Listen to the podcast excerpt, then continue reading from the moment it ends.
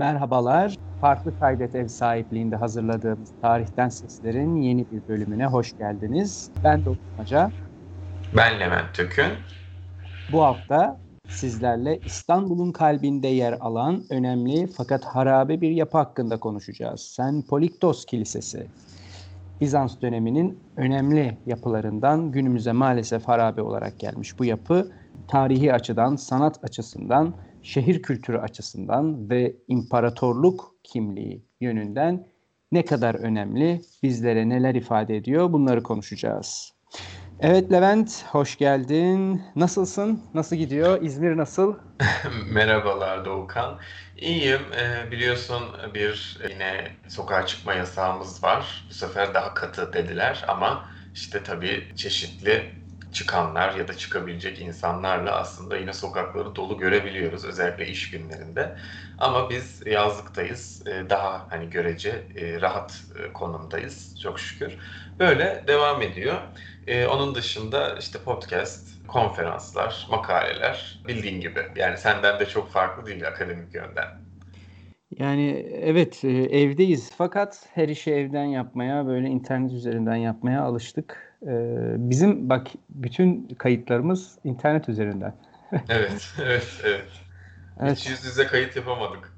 Bir gün o da olur. İnşallah. Onu dileyelim. evet. Evet, İstanbul'da Saraçhane'de otobüsle yahut yürüyerek, arabayla muhakkak geçtiğimiz bir yapı üzerinde konuşacağımızı söyledik. Evet Levent, nelerden bahsedebiliriz bu yapı için? Şimdi senin de girişte bahsettiğin gibi bir aslında şu an e, dinleyicilerimiz onların e, İstanbul'da belki de yanından e, geçerken çok da fark etmediği. Çünkü şu an zaten yıkık dökük bir harabe hani e, tırnak içinde söylemek gerekirse bir yapıdan bahsediyoruz. Sem Polyctus Kilisesi, Bazilikası veya Aziz Polyctus hani tam Türkçeleştirmek gerekirse kalıntılarından bahsediyoruz. Aslında şu an oranın resmi adı Arkeolojik Park, Saraçhane Arkeolojik Parkı diye geçiyor. Çünkü e, ilerleyen dakikalarda konuşuruz belki. Sadece tabii Aziz Poliktus e, Kilisesi Bazilikası o bölgede yok. E, senin de bildiğin gibi pek çok yapı var. Gerek Osmanlı'dan gerek işte Roma'dan, e, Bizans'tan kalma hatta Cumhuriyet döneminden de işte bir sürü eserin olduğu e, bir bölgeden bahsediyoruz. Tam olarak nereden bahsediyoruz? Hani o bölgeye çok hakim olmayan e, dinleyicilerimiz için açıklamak gerekirse e, tarihi yarımadadayız her zaman e, daha doğrusu genellikle olduğu gibi. Saraçhane bölgesi bugün tabii ki Fatih ilçesinde ve Çarşamba ile Vezneciler semtlerinin arasında kalan bölgeye deniyor. Daha da anlatmak gerekirse İstanbul'da işte en ünlü su, su kemerlerinden bir tanesi işte Valens e, su kemeri dediğimiz İmparator Valens su kemerinin e, olduğu bölge. Orada aynı zamanda İstanbul Büyükşehir Belediyesi'nin de binası var. İşte Haşim İşcan alt geçidi var vesaire. Nitekim zaten Haşim İşcan alt geçidi yapılırken bu e, Aziz Poliktus Kilisesi'nin de e, kalıntılarına tesadüf eseri ulaşılıyor. Yani o bölgede olduğu biliniyor ancak hani tam olarak nerede olduğu veyahut işte tam olarak e, neler kaldığı bilinmiyor o zamana kadar. 60'larda bu proje gerçekleştiriliyor ve kazılar da tabii o zaman kurtarma kazıları şeklinde yapılıyor. Ve ee, o günden itibaren Haşim İşcan geçidi İstanbullu çocukların bisiklet alışverişini yaptıkları yer oluyor. Yani bu da böyle bir şehir kültüründe dönüşüm herhalde kiliseden e, şeyden çünkü her İstanbullu çocuk bisikletini oradan alır. Doğru. Doğru evet. Hala da zaten bisikletçiler orada yoğun bir iş e, merkezi de aynı zamanda o alt geçidin olduğu yer.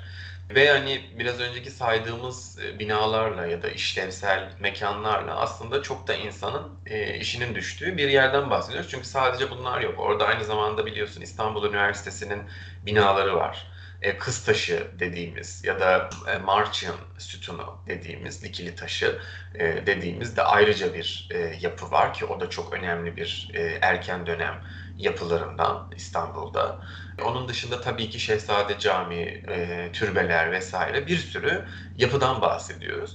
Aynı zamanda çocuk parkı var, işte Fatih Sultan Mehmet'in anıtı var vesaire. Yani e, çok çeşitli. E, İstanbul'un çeşitli devirlerinden, farklı farklı zamanlarından anıtlar ve imzalar söz konusu. Hani beğeniriz, beğenmeyiz ya da işte birbiriyle uyumunu buluruz, bulmayız orası ayrı konu tabii ama e, yine de e, yapılıyor.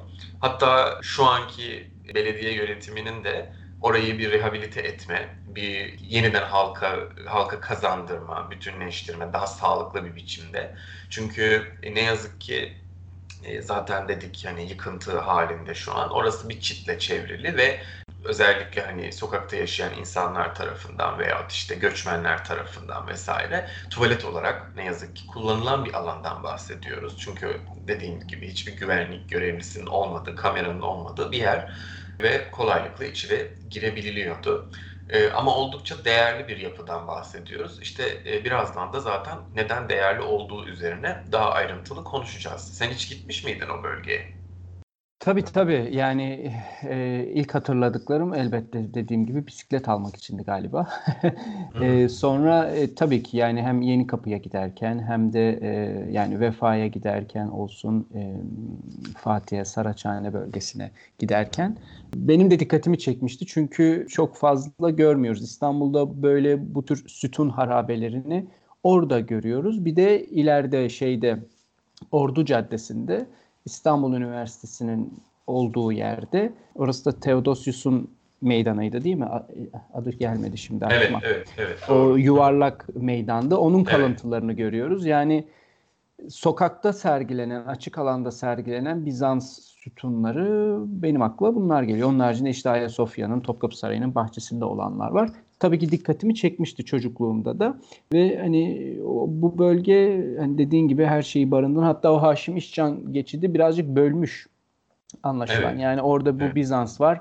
Onun tam karşısında bir böyle kare gibi. Onun tam karşısında Cumhuriyet döneminin önemli belediye yapılarından biri. Onun karşısında Sar e, Şehzadebaşı Osman klasik Osmanlı mimarisinin önemli başyapıtlarından. Bu tarafta da geç dönem Osmanlı itfaiye binası var aslında. Bir de orada bir havacılık anıtı var. Evet. Yani Sempoliktus'un e, kuzey e, karşıtı oluyor. Böyle bir bölünme söz konusu. E, ne olduğunu anlamamıştım ben ilk gittiğimde tabii ki. Ama daha sonra orada küçük bilgilendirme yazıları var aslında. O zaman anladım. Yapının önemini de e, yani isimden aslında hani Aziz Poliktus, Aziz Poliktus bir e, asker aslında ve ona adanmış bir yapı burası. Romalı evet. bir asker. Çünkü şu yönden önemli. Doğu Roma İmparatorluğu Hristiyanlığı serbest bırakalı kaç 200 yıl kadar olmuş ve yani Hristiyanlık hala yeni. Bunun için belki bir böyle e, hani Roma döneminden çünkü Roma'da paganizm yaygın dindi. Hatta Hristiyanlık yasaklıydı. Konstantin'le birlikte bunun önü açıldı. Dolayısıyla hani baktığımız dönem böyle Hristiyanlığın Roma İmparatorluğu'nda böyle bir tesis edildiği, belki de bir SSL'leştiği bir dönem olduğu için önemli. Senin de dediğin gibi aslında bunlar Hristiyanlığın zaten ilk zamanları yani bu topraklarda e, en azından resmi olarak tabii ki gayri resmi olarak e, çok uzun e, yıllardır olan bir inançtan bahsediyoruz. Fakat e, bu kadar önemli yerlerde, bu kadar önemli yapıların ithaf edilmesi tabii ki çok daha etkili oluyor. E, ama evet işte bir 200 yıl kadar hani sonra Hristiyanlığın e, serbest e, bırakılmasından, hani rahat bırakılmasından diyelim. Ama tabii bahsettiğimiz Aziz Polyiktos, bir işte Romalı asker olan e, Aziz Polyiktos tabii ki çok daha önce yani Hristiyanlık e, serbest bırakılmadan önce o Milano Fermanı'ndan önce e, yapılan bir savaşta şehit ediliyor.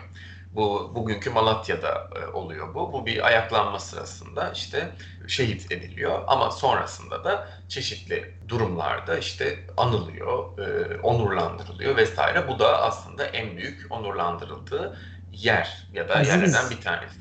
Yani evet. asker ama aziz oluyor 300-400 yıl sonra. Evet yani böyle bir önemi var ve tabii ki burayı yaptıran, buranın hamisi de bizim dikkatimizi çeken bir kişi. Bir kadın bani yani erkeklerin ön plana çıktığı toplumlarda, eski toplumlar bunlar tabii ki kadın bani olması bu yapıyı daha da önemli hale getiriyor.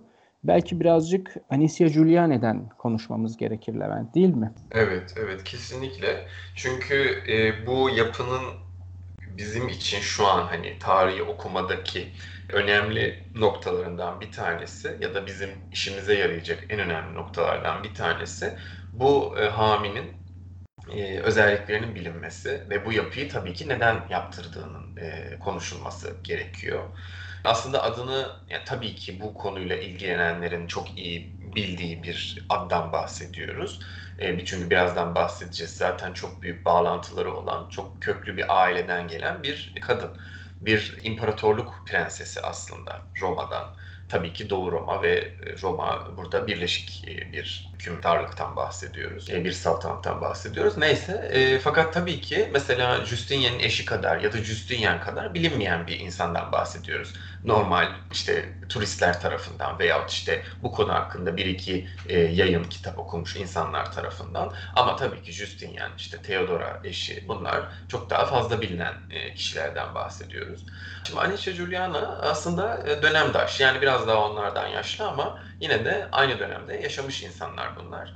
Ve e, biraz önce de dediğim gibi o bir imparatorluk prensesi. Bunun da sebebi e, aslında hem baba tarafının hem anne tarafının çok köklü ailelerden gelmiş olması. Babası aynı zamanda yine bir Roma imparatoru.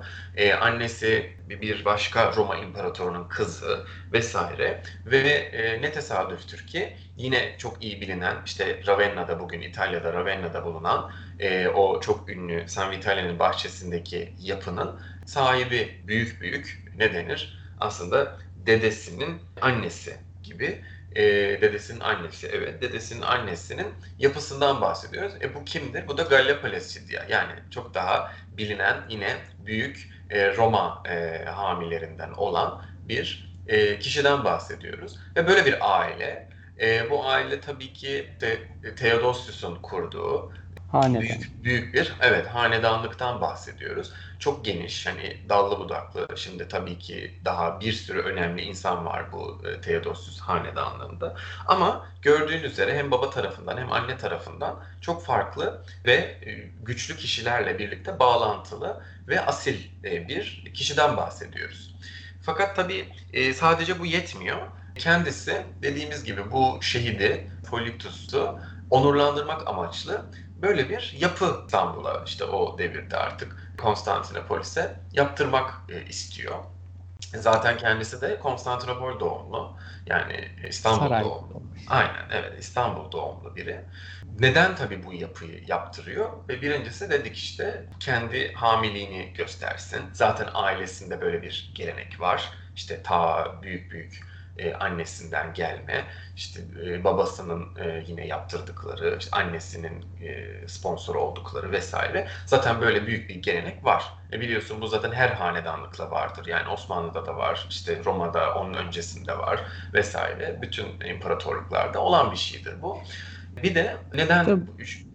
Bu evet. şey gibi yani bugün işte hani Cumhurbaşkanı, devlet başkanı eşlerinin, first lady'lerin e, işte mesela nedir Michelle Obama yemek mi yapıyordu? Organik tarım mı yapıyordu? Evet, yani evet. Böyle evet. bir e, eşlerinin yanında devlet hükümdarı olan eşlerinin yanında, başkanının yanında bir halka hitap edecek bir görev üstlenmeleriyle alakalı ve yani varlıklı kadın Roma döneminde de bunu yapabiliyormuş. Bu erken dönem İslam devrinde de biz bunu görüyoruz. Yani kadınlar medrese işletiyor vesaire ve dediğin gibi Osmanlı'da da yani kadın banilerin olduğu işte Yeni Cami olsun, Hürrem Sultan hamamları olsun her zaman var. Yani kadının da toplumla böyle bir iletişimi söz konusu oluyor. Evet, evet kesinlikle. E, e tabi bu güçlü bir kadın dediğimiz gibi. O yüzden de zaten bunu yaptırmamasının için bir neden yok ortada. E, bir de şimdi o devirde tabii ki hanedanlar arasında, güç odakları arasında da bir çekişme söz konusu. Yani bu günümüzde de var, her dönemde de vardı zaten. Ve kendisi asil bir aileden, işte Theodosius hanedanlığının üyelerinden olduğu için de tabii ki asil olmayanlarla e, veyahut işte sadece asker kökenli olanlarla vesaire böyle bir e, tabii ki çatışma halinde hani güç paylaşımı, güç dengeleri vesaire her dönemde olabilen e, tartışmalar, işte yarışlar hani tırnak içinde söylüyorum. Bunlar içerisinde bir çekişme de söz konusu ve 6. yüzyılın ilk e, çeyreğinde bu bazilikanın ya da işte kilisenin yapımına başlanıyor. Şimdi bununla ilgili çok aslında ilginç bir bilgi var. Yani ilginç demeyelim de en azından daha ilgi çekici. E, hani diğer e, bahsettiğimiz hani böyle so, soyut sanki bilgilere göre daha böyle somut bir bilgi. Şimdi tabii ki bildiğiniz gibi Küçük Ayasofya ve Ayasofya işte bu binadan bir 10-15 yıl sonra yapılan binalardan bahsediyoruz. Bunların mimarları hakkında zaten daha önceki podcastlerimizde de konuşmuştuk. İşte e, Anadolu'da Isidorus ve Antonius diye mimarları biliniyor. Fakat işin e, ilginç tarafı bu e, Aziz Polyptus Bazilikası'nın da mimarlarının bunlar olabileceği söyleniyor. Çünkü hem bir 10 yıl kadar önce hani dönem olarak tutuyor hem mimari karakteristikler olarak işte süslemeler, adanmışlık, kültürel değerler vesaire işte e, lokasyon falan bunlar da yine hem Küçük Ayasofya'ya hem de Ayasofya'ya benzer özellikler taşıyor. E, ama bunlardan mesela en önemlisi nedir? E, bunlardan en önemlisi İstanbul'da ya da tabii o günkü adıyla Konstantinopol'de yapılan ilk kubbeli bazilika ya da kubbeli yapıdan bahsediyoruz. Aslında bu mimarlık tarihi açısından hatta tarih anlatımı açısından oldukça önemli bir bilgi.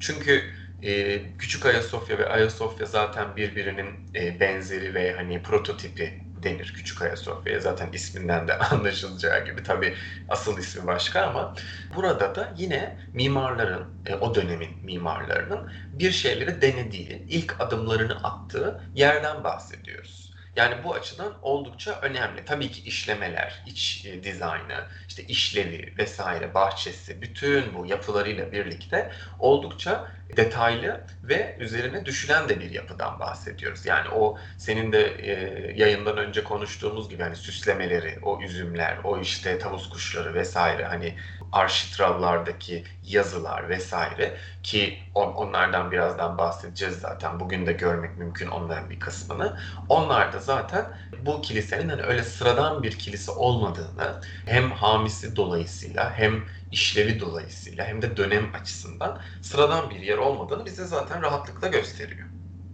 E, bu kubbe gerçekten önemli bir mimari e, detay aslında. Yani bu Roma'da Pantheon'un yapılmasıyla birlikte ilk kubbeli yapı bildiğimiz Romalıların yaptığı bu yapıdan sonra bir kubbe hevesi var aslında. Bak bu yani Doğu Roma'da da devam ediyor. Bu Osmanlı'da da var. Kubbeyi böyle bir Romalılık simgesi olarak belki düşünebiliriz aslında. Evet, ee, evet, evet.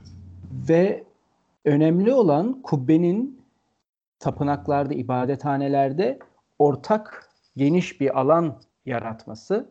Evet, ferah bir alan yaratıyor. Ve e, yani tek dinli, tek e, tanrılı dinlere geçildiği için artık işte paganizmin yerine Gerçi Pantheon işte tam o geçiş dönemidir. Tek tanrılı dinlere geçildiği için böyle de bir mimari mesaj var aslında bir atmosfer var. Yani çok kişinin tek bir ortamda, tek kubbe altında buluşup tek tanrıya ibadet etmesi. Ee, böyle Osmanlılarda da devam ediyor zaten bu kubbe ve mekanın aydınlatılması için önemli bu. Evet, ee, evet. Bazilika tarzlarında katedralleri aklımıza getirelim gotik katedralleri aslında ışık sorumludur. E, çünkü tamam bir çatı yapıyorsunuz, kemerlerin üstüne pencereler koyuyorsunuz ama kubbedeki gibi bir aydınlık ortam oluşturulamıyor ve elektriğin olmadığı dönemlerden bahsettiğimiz için gün ışığından yararlanmak zorundalar. Çünkü meşale, ateş gibi, kandil gibi şeyler aynı zamanda da tehlikeli. Muhakkak gece Tabii. ibadetlerinde kullanılıyor. Fakat böyle kubbenin hem mimari yönden hem de bu mimari detayın manası açısından önemi var. Bu yapıyı önemli yapan unsurlardan birisi. Altını çizdiğin gibi kubbedir. Kubbenin de manası böyle açıklanabilir. Evet, kesinlikle, kesinlikle. Şimdi tabii bu yapıdan şu an için dedik ki yıkık dökük halde. O yüzden zaten gittiğimizde öyle hani küçük Ayasofya gibi veya Ayasofya gibi bir yapıyı görmek gibi bir şeyimiz olmasın. Çünkü zaten sadece altyapısını görebildiğimiz ve çeşitli işte kemerlerin vesairelerin olduğu bir alandan bahsediyoruz. Şu an zaten ben en son gittiğimde ki işte neredeyse iki yıl olacak o zaman zaten otlarla kaplı bir alandı ve çok da temiz değildi. Ama şimdi mesela belediye orayı dediğim gibi temizledi ve çeşitli planları var. Ama pandemiden dolayı tabii ne zaman yapılır, ne, ne ara e, açılır orası tabii bilinmiyor. Ama en azından hani belediye buranın farkında. Zaten belediyenin tam karşısı bir yerden bahsediyoruz. Yani farkında olmaması zaten çok şaşırtıcı olurdu. Ve gerçekten çok önemli. Çünkü ben daha önce bir dersim için işte lisansta hatta sonra da yüksek lisansta değiştirerek başka bir e, dersime yazdım. Unutulmuş e, İstanbul Bazilikası ya da kilisesi olarak hep lanse ettim bunu. Çünkü genel olarak hani yurt dışında da yurt içinde de bu çalışmalarda çok fazla kimsenin e, ilgisini çekmeyen, dikkatini çekmeyen bir yapıdan bahsediyoruz şu an. Tabii ki işlevselliği açısından yani Ayasofya ve e, Küçük Ayasofya veya işte diğer bütün e, kiliseler, camiler vesaire işte Bizans zamanından, Roma'dan kalma. Bunlar e, tabii ki e, içine girilip işte gezilebildiği, müze olabildiği için tabii ki daha çok biliniyor. Ama burası bir arkeolojik park olarak ya da arkeoloji alanı olarak çok da fazla bilinmiyor. Hani akademi dışında. Ne yazık ki mesela günümüzde de hani güncel yayınlara baktığımızda tabii ki kazıların yayınları var. İşte sonrasında broşürler, işte internet siteleri vesaire. Özellikle mesela 2010 Avrupa Kültür Başkenti iken İstanbul o zaman böyle bir iki çalışma yapılmış. Hatta orada e, çeşitli rekonstrüksiyon tabelaları, e, grafikleri, internet sayfaları hazırlanmış. Nitekim bunlar güzel çalışmalar gerçekten. E, ben kendi işte ders için makaleyi yazarken, ödevi yazarken de buralardan çok yararlandım. Fakat işte geçen mesela yine bir tarama yaptığımda bir ya da iki güncel makale çıktı. Güncel dediğim işte 2000 ve sonrası gibi diyelim. Hatta 2010 ve sonrası. Bir ya da iki çıktı. Nitekim o makalelerde de yeni bir bilgi yok. Hani eski bilgilerin toparlanması gibi diyebiliriz. E, ama açıkçası mesela benim e, eklemek istediğim bu konuya çok önemli iki konu var. Bundan belki e, biraz sonra e, bahsederiz. Birincisi o alanın e, hani Osmanlı'dan önce talan edilmiş olması Hani sadece günümüzdeki altyapı çalışmaları veyahut unutulması işte veyahut işte e, sonrasında kilise işlevini kaybettikten sonra ya da önemliliğini kaybettikten sonra e, bozulmasının yanı sıra aslında asıl yine Bizans döneminde hatta ve hatta e, bu e, yapının yapıldığından hemen çok kısa bir süre sonra unutulup hani çeşitli onarımlardan, gerekli onarımlardan geçmemesinden kaynaklı bir bozulması söz konusu. Bunlardan da kesinlikle bahsetmemiz gerekiyor diye düşünmekteyim ben. Ee, aslında ne zaman toprağın altında kalıyor bilmiyorum ama Osmanlı döneminde zannedersem görünürde bir şey yok. Çünkü bu bölge Osmanlı devrinde at e, meydanı yani Yeniçerilerin böyle at talimi yaptığı bir bölge zaten Saraçhane. Yani hani atların işte saraçların olduğu yer. İşte ileride bu kadınlar pazarının arkasında at pazarı var mesela. Yani buralar herhalde Yeniçerilerin talim yaptığı yerler ama tam neresine denk düşüyor emin değilim.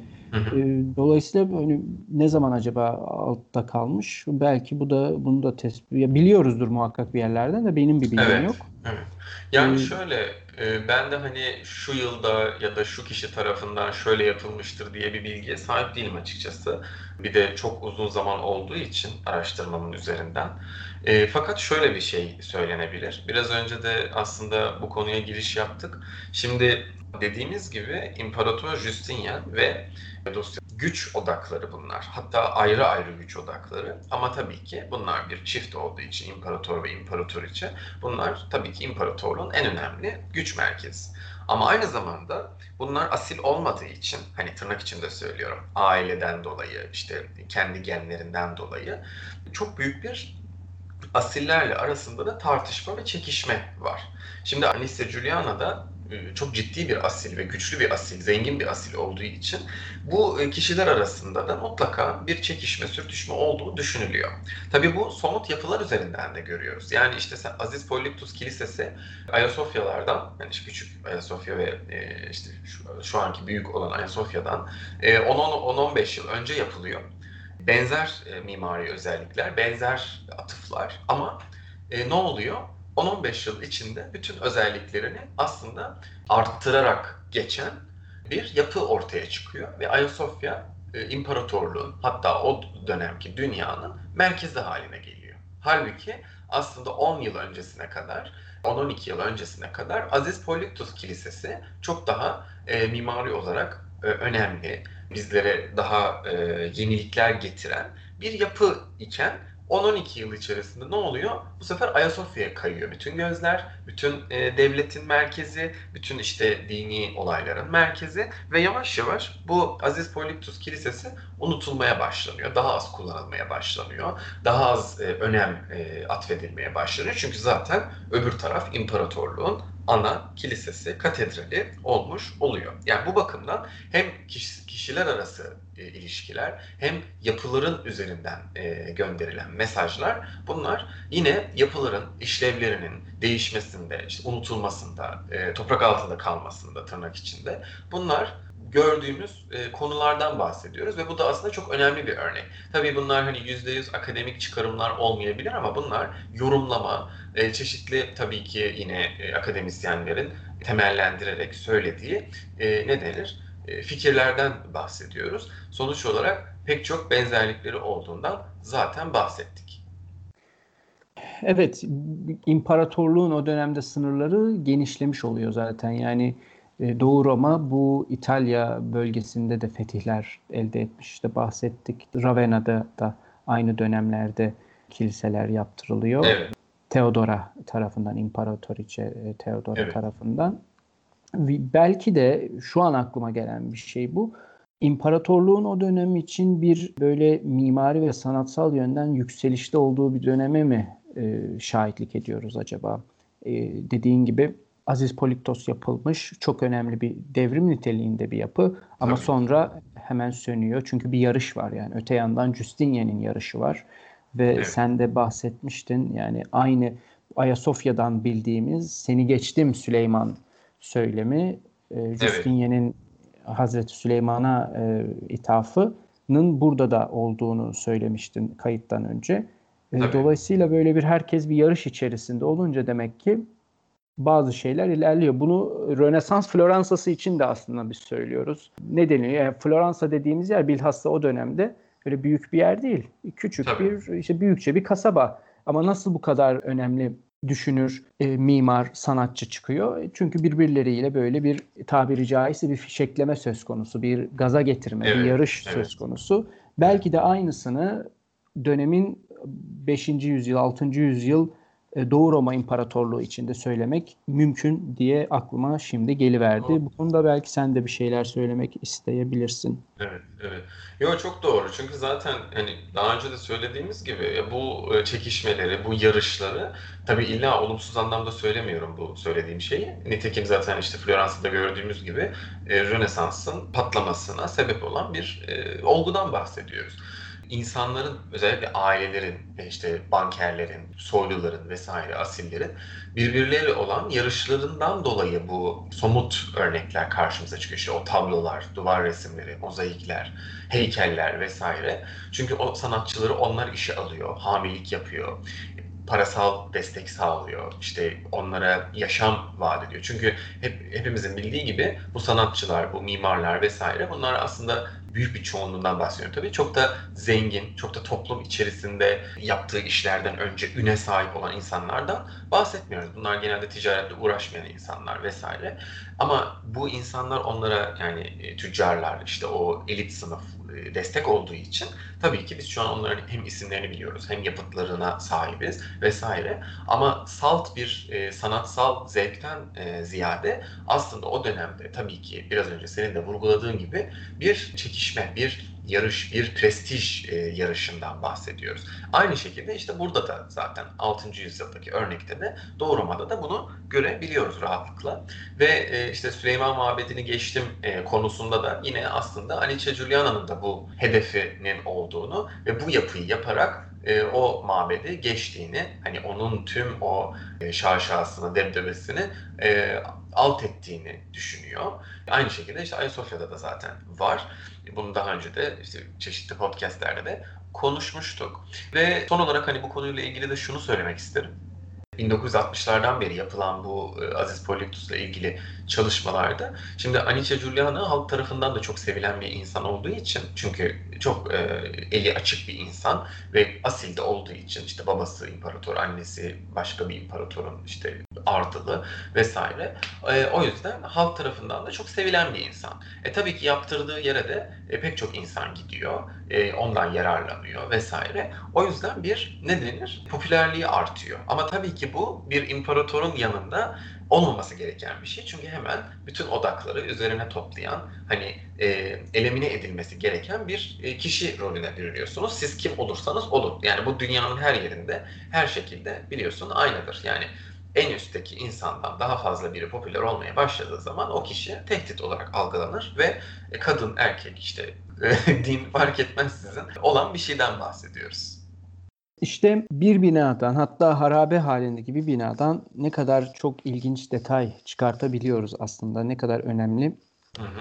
Bugün ne de bunlar e, bağdaştırılabilir. Bugün de dünyanın her yerinde mimari yapılanmalar işte devletler tarafından, devlet başkanları tarafından yahut büyük e, hamiler tarafından ortaya konuluyor, bu projeler hazırlanıyor ve bunlar halka topluma nasıl sirayet ediyor bunu görmek için aslında çok güzel bir örnek. Bugün ilginç bir yapı aslında. Bugün görememek bir yandan da üzücü ama tabii yapacak bir şey yok. Zamanında gitmiş ve yıkılmış. Peki sen senin şahsi görüşün nedir şu konuda? Böyle harabe olmuş yapılar yeniden yapılabilir mi? Yapılmalı mıdır? Ee, bir egzersiz olarak belki bir mimari e, devamlılık yahut bir kültür yani mimari bir e, el alışkanlığı açısından sence yapılmalı mıdır yoksa bunlar fuzuli masraf mıdır? E, ne dersin? Yani böyle bir yere uygun bir yere aynı yer olması da şart değil. Bu kilise e, mabet inşa edilse işlevi farklı da olabilir aslında. Sen Tabii. senin şahsi görüşün nedir bu konuda? Ee, yani gerçekten bu çok üzerine düşünmediğim bir konu. O yüzden şu an hani biraz sesli düşüneceğim. Çalışmadığın yerden sordum. evet evet sözlü yapıyorsun gibi oldu. Ee, şimdi yani aslında bu, bu tabii kilisenin baştan yapılması, hani her şeyle yapılması mümkün e, gözükmeyen bir durumdan bahsediyoruz. Açıkçası ben zaten öyle yapılmasını da istemem ama şu anki halinden çok daha iyi bir şekilde ayağa kaldırılıp yani ayağa kaldırmaktan da kastım işte temizlenip gerek peyzaj gerek işte oradaki mimari kalıntıların e, güzel bir şekilde korunması ve insanların görüp algılayabilmesi, onlardan bir şeyler öğrenebilmesi açısından önemli olduğunu düşünüyorum. En azından hani bu şekilde bir ayağa kalma, bir öğren yeri hani arkeolojik park neyse adı e, o şekilde düzenlenmesi taraftarıyım. Çünkü şöyle ondan da hemen yeri gelmişken bahsedelim. Şimdi e, buranın mimari kalıntıların bir kısmı İstanbul'da zaten e, institü olan yani o bölgede olan mimari kalıntılardan bahsetmiyorum. Şimdi bir kısmı orada. Bir kısmı İstanbul Arkeoloji Müzelerinde. E, ki orada zaten çeşitli e, işte süslemeleri kilisenin içerisinden işte mimari parçaları vesaire bunları he, heykelleri görebiliyorsunuz. Şimdi bunun dışında bir de tabii Venedik'te ve Barcelona'da eserler var. Şimdi zaten işin e, ilginç kısmı tabii benim test konumdan da biliyorsun, e, uzmanlık yapmak istediğim alandan da biliyorsun ki yurt dışına götürülmüş Anadolu kökenli eserler. Şimdi bunun tabii Türk eseri ya da İslam eseri olması hiç önemli değil. Nitekim o devirde zaten ne Türkler var ortada orada ne de bir İslamiyet veren İstanbul'da. Ancak bu bölgeden sonuçta bazı eserler Venedik ve Barcelona'ya gitmiş. Hatta belki dünyanın başka yerlerinde de var. Fakat bu eserlerin Venedik'te ve Barcelona'da görülebilmesi tabii ki önemli bir şey. Sonuçta kaybolmamış, yani yok olmamış. Ancak tabii nasıl gittiği ve neden gittiği önemli ve şu anki durumları oldukça önemli. Çünkü biz bugün e, Venedik'teki Aziz Marco, işte San Marco meydanına gittiğimizde hemen kilisenin yanında e, iki tane sütun görüyoruz. E, yanlış hatırlamıyorsam ikiydi. Gayet güzel, floral desenli, çeşitli süslemelerin olduğu büyük sütundan bahsediyoruz. Bunların adları yanlış Latince olarak yanlış oraya yazılıyor ve makalelerde de genelde yanlış yapılıyor. Çünkü Filistin bölgesinden geldiği düşünülüyor. Ama halbuki aslında bu kilisenin e, sütunlarından iki tanesinden bahsediyoruz. Oldukça etkileyici yani sadece sütunlar bile oldukça etkileyici sütunlar ve ben hatta oraya gittiğimde ayrıca vakit geçirmiştim. İşte fotoğraf çektim, uzun uzun baktım, biraz üzüldüm ee, ondan sonra çünkü devasa sütunlardan bahsediyoruz ve kimsenin orada hani tabii Aziz Marco meydanında özellikle o sütunlara gidip baktığını ne yazık ki söyleyemeyeceğim. Hani çok da değer görmüyor turistler ve orayı gezenler hani açısından diyebiliriz. Oraya tabii ne zaman gittiği çok açık. Hani 1204'te yine Latin e, istilası, Haçlı seferleri sonucunda e, yine alınıp götürülen mimari parçalardan, eserlerden birkaçı. Sadece onlar yok tabii. Orada zaten bir sürü İstanbul'dan giden eser var. Gerek işte e, dört imparator heykeli olsun ki o da hemen onun arkasında mor biliyorsun köşeye konulmuş. Ondan sonra yine tabii ki Aynen tetrarklar. E tabii bir de atlar var. O zaten yine. Yani bunlar o kadar aslında e, ilginç bir konu ki hepsi yan yana yerleştirilmiş Hepsi aynı dönemde gelmiş. Aynı e, işte kişiler tarafından yani kişi dediğim işte topluluk tarafından e, ve aynı yerde sergileniyor hala. Fakat işte bunlar arasında orayı gezen insanlar yani bizler bile bağlantı kurmakta güçlük çekiyoruz. Çünkü ilk baktığımız şey o olmuyor. Ama halbuki aslında baktığımızda üç ana eserden bahsediyoruz. Bunlar işte iki sütun, oradaki tetrarklar ve atlar. Bunların hepsi aynı coğrafyadan, aynı dönemde ve aynı nedenlerle getiriliyor. Aslında bu sadece bu bile çok önemli bir mesaj, çok önemli hatta, bir okuma. Hatta San Marco e, o kilise dahi Havariler Havariyun Kilisesi'nin kilisesinden etkilenmiş bir yapıdır. Yani e, tamam Venedik yapısı fakat mimari açıdan Havariyun Kilisesi'ne bugün Fatih Camii'nin olduğu yerde olan evet. Bizans'ın baş kiliselerinden Ayasofya'dan sonra e, olan baş kiliselerinden birisinin e, birisini de görme imkanı buluyoruz diyebiliriz aslında. E, bir arkadaşım Venedik'e gittiğinde bana şunu demişti sonra geldikten sonra. Tahmin ediyorum ki Doğu Roma dönemi İstanbul böyle bir şeydi demişti Venedik'i gördüğünde. Evet, evet, e, bu da evet. tabii ki bizim aklımızda olması gereken bir bilgi. Yani ben bunu demek istiyorum zaten. Hani tabii ki Venedik çok önemli bir şehir. Tabii ki İstanbul önemli bir şehir. Ama işte gittiğimizde bu bağlantıları görmemiz gerekiyor. Yani Venedik'te en bilinen eserlerden bir tanesi e, o atlardır. Hatta belki en bilineni yani e, tabii ki meydanla birlikte, o kiliseyle birlikte. Ancak o atların bile İstanbul'dan geldiğini hani or orayı gezen insanlar, Türkler dahil olmak üzere çok bilmiyorlar. E, bu önemli bir yapı e, ve önemli bir e, bağlantıdan bahsediyoruz. E, aynı şekilde onun yanında bulunan o sütunların yine İstanbul'dan geldiğini e, yani atları bilenin onda biri bile bilmiyordur. O yüzden bunlar çok aslında kaçırdığımız, okumamız gereken mesajlardan bir tanesi diye bir anlatayım. Daha da fazla ayrıntıya girmeyeyim. Tabii bu benim genelde yaram olduğu için çok üzerine konuşabiliyoruz biliyorsun.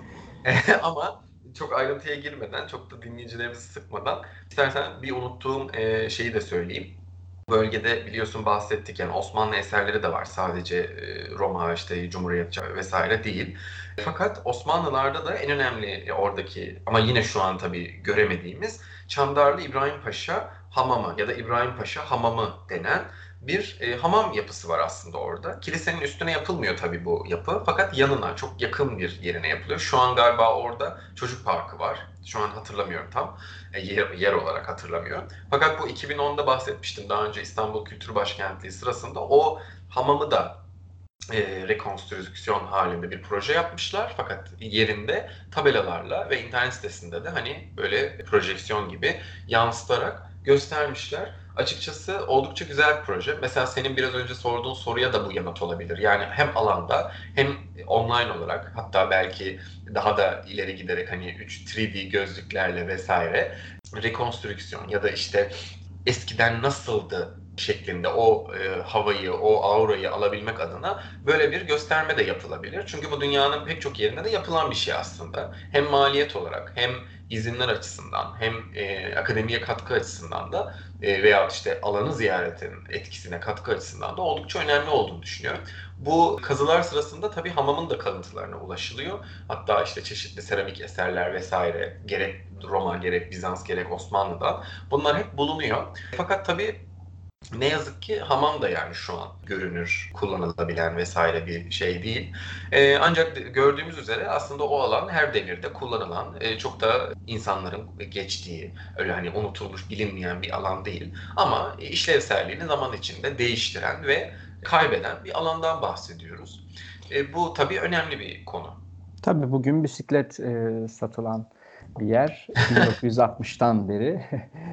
e, evet İstanbul'un kalbi tam ortası e, oluyor zaten. Yani bu Şehzadebaşı'nın köşesindeki evet. taş e, İstanbul'un orta taşıdır denir. Hatta ölçün bakın derler.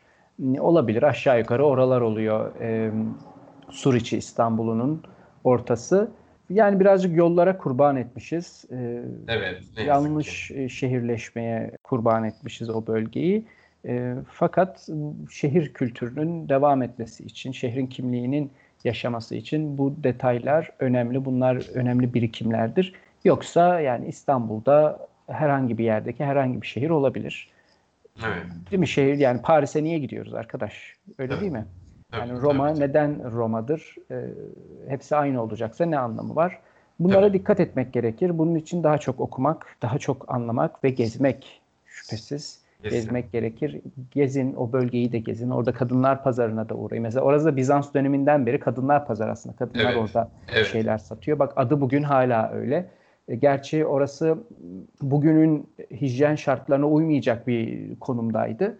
E, yani 90 2000'lerin başına kadar herhalde böyle etler açık satılıyordu orada. Artık yok öyle bir durum. Gidebilirsiniz ya da ne bileyim tavuğu alıyordun mesela canlı alıyordun tavuğu kafasını kesiyordu veriyordu sana öyle şeyler. Ee, evet. Artık yok tabii ki ama e, mekan ilginç, hoş böyle bir akımın olduğu hani bir ortam. Güzel büryan kebap da yiyebilirsiniz. evet gerçekten. gerçekten o bölgede çok güzel restoranlar var yani lokantalar vesaire. Dolayısıyla gezmeye devam edin. Tamam pandemi şimdi salgın var evlerde oturalım ama böyle planlar yapmak kimseye zarar vermez. Güzel günlerde tekrar sokaklara akalım, çıkalım, gezelim, şehrimizi, kültürümüzü tanıyalım, bilelim ve hayatımızın kalitesinin arttığını fark edeceğiz. Bak Venedik'e gidince o zaman nasıl nasıl değişecek? Evet, kesinlikle, kesinlikle. Bir de tabii sadece Venedik değil, aslında bir cümlede geçirdim. Barcelona'da da ee, yine arkeoloji müzesinde buradan eserler var. Onlar da yine mimari eserler ama aynı zamanda heykel e, büstler vesaire de var. Ve bu gerçekten çok ilginç. Çünkü hani Venedik yine bir nebze hani Latin istilası falan ama Barcelona'da da olması açıkçası benim çok daha dikkatimi çekmişti zamanında bu araştırmayı yaparken. Hatta şu anda da çok ilgimi çekiyor. Hani çünkü ben Barcelona'ya gittiğimde o eserleri tabii haberim yoktu. Neredeyse 10 yıl olacak gideli. O bakımdan görememiştim. E, fakat şimdi bir daha gittiğimde görmeyi planlıyorum ve gerçekten de hani yerinde gidip görmek, anlamak. Sonuçta orada acaba ne yazıyor? Hani nasıl geldiğini belirtiyorlar, nereden geldiğini belirtiyorlar, ne kadar doğru bilgiler, ne kadar yanlı e, tartışmalar vesaire. Bunları görmek açısından da önemli olduğunu düşünüyorum. Evet ben ee, de bilmiyordum. Özür dilerim. Yok yok buyur. Cümlem bitti zannettim. Ee, evet ben de bilmiyordum Barcelona'yı yani Venedik'i biliyordum fakat ben de Barcelona'ya gidince aklımda olacak bu eserleri arayacağım. Evet, evet gerçekten çok önemli. Yani daha e, o bölge hakkında, bu yapı hakkında gerçekten söylenecek çok şey var ama biraz zamanımızı da aştık galiba. O yüzden bence e, bitirelim derim. Zaten çok dediğim gibi geniş bir konu. Pek çok e, farklı ele alınabilecek açısı var. Ama biz umarım bugün hani e, biraz yüzeysel de olsa, belki biraz hızlı da koşmuş olsak anlatabildiğimizi düşünüyorum. En azından ana noktaları çeşitli çekişmeler, işte e, mimari yapılar, bunların şehre getirdikleri, e, tarih anlatımına getirdikleri, şu an çeşitli yerlerde olunması, her zaman buraların önemli olması, yani günümüzde bile tartışmaların, günümüzde bile dünyanın üç önemli şehrinde en azından eserlerin bulunması e, ama e, bir kalıntı, bir yıkıntı halinde şu an ana merkezinin olması gibi çok çeşitli aslında e, mesajlar ve e, özellikler içeren bir yapıdan bahsediyoruz. Ama benim söyleyeceklerim şimdilik bu kadar. Ben çok teşekkür ediyorum hem sana soruların için, katkıların için hem de dinleyicilerimize. Bir sonraki programımızda da görüşmek üzere diliyorum. Ben de teşekkür ediyorum. Levent çok keyifli bir İstanbul sohbetiydi. Yine her zamanki gibi dinleyicilerimize de teşekkür ediyorum. Bir sonraki programda görüşmek üzere.